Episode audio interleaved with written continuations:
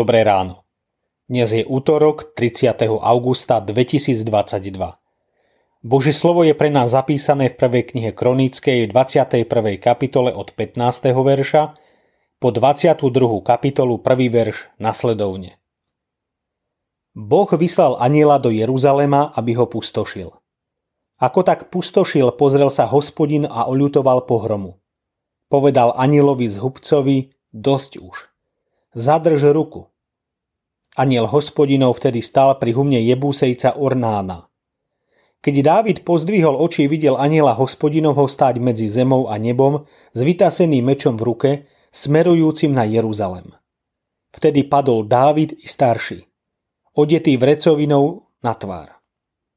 Dávid povedal Bohu: ja som nariadil spočítať ľud. Zhrešil som a dopustil sa zlého. Čo však urobilo toto stádo? Hospodine Bože môj, nech tvoja ruka úderom zhubne, zasiahne mňa a dom môjho otca, ale nie tvoj ľud.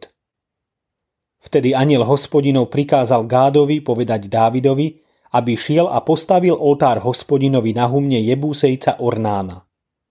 Dávid šiel na výzvu Gádovu, ktorú povedal v mene Hospodinovom. Keď sa Ornán obrátil, uvidel anjela. Jeho štyria synovia, ktorí boli s ním, sa skryli. Ornán práve mlátil pšenicu. Dávid podišiel až k Ornánovi. Keď sa Ornán obzrel a videl Dávida, vyšiel z humna a klaňal sa mu tvárou k zemi.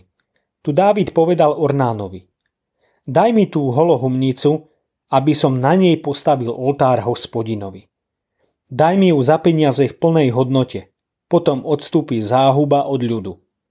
Na to povedal Ornán Dávidovi: vezmi si, nech môj pán, kráľ, urobí, čo sa mu páči.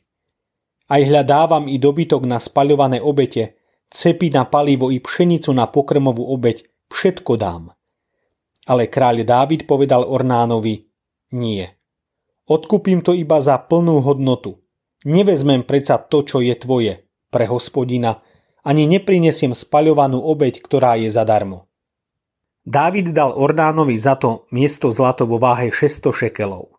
Tam postavil Dávid Hospodinový oltár, na ktorom prinášal spaľované obete a obete spoločenstva. Keď vzýval Hospodina, odpovedal mu ohňom z neba, ktorý zostúpil na oltár spaľovanej obete. Potom Hospodin prikázal anjelovi zastrčiť si meč do pošvy. Keď Dávid videl, že mu Hospodin na humne Jebúsejca Ornána odpovedal, obetoval tam. No Hospodinov príbytok, čo zhotovil Mojžiš na púšti, a oltár na spaľované obete boli toho času na výšine v Gibeóne.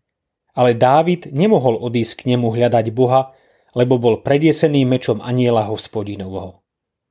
Preto Dávid povedal: toto bude domom Hospodina, Boha, a toto oltárom na spaľované obete pre Izrael. Hospodin oľutoval pohromu. Mzda za hriech je smrť. Kráľ Dávid spáchal hriech, preto celý národ musel znášať dôsledky. Dávid si aj napriek svojej neposlušnosti uvedomil svoje zlé konanie. Začal konať pokánie. Vyznal svoj hriech. Priznal svoju vinu. Trest chcel vziať na seba, len nech pohroma nezasiahne izraelský národ. Bohu sa nepáči náš hriech. Páči sa mu úprimné oľutovanie nášho hriechu. Ak verím, že Ježiš zomrel za môj hriech, dáva mi to istotu, že Boh sa nado mnou zmiluje.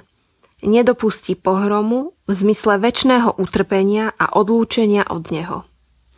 Z dnešného príbehu vidíme, že Hospodin spustil pohromu, ale potom to oľutoval a zastavil ju. Vo včerajšom texte sme čítali, ako Dávid hovorí o milosrdenstve. Boh mu dal na výber z troch možností trestu. Dávid odpovedal: nech upadnem do ruky Hospodinovej, lebo veľmi veľké je jeho milosrdenstvo, len nech neupadnem do ruky človeka. Božie slovo nám dáva nádej, že Hospodin je ľútostivý. Zamyslenie na dnes pripravil Marek Poloha.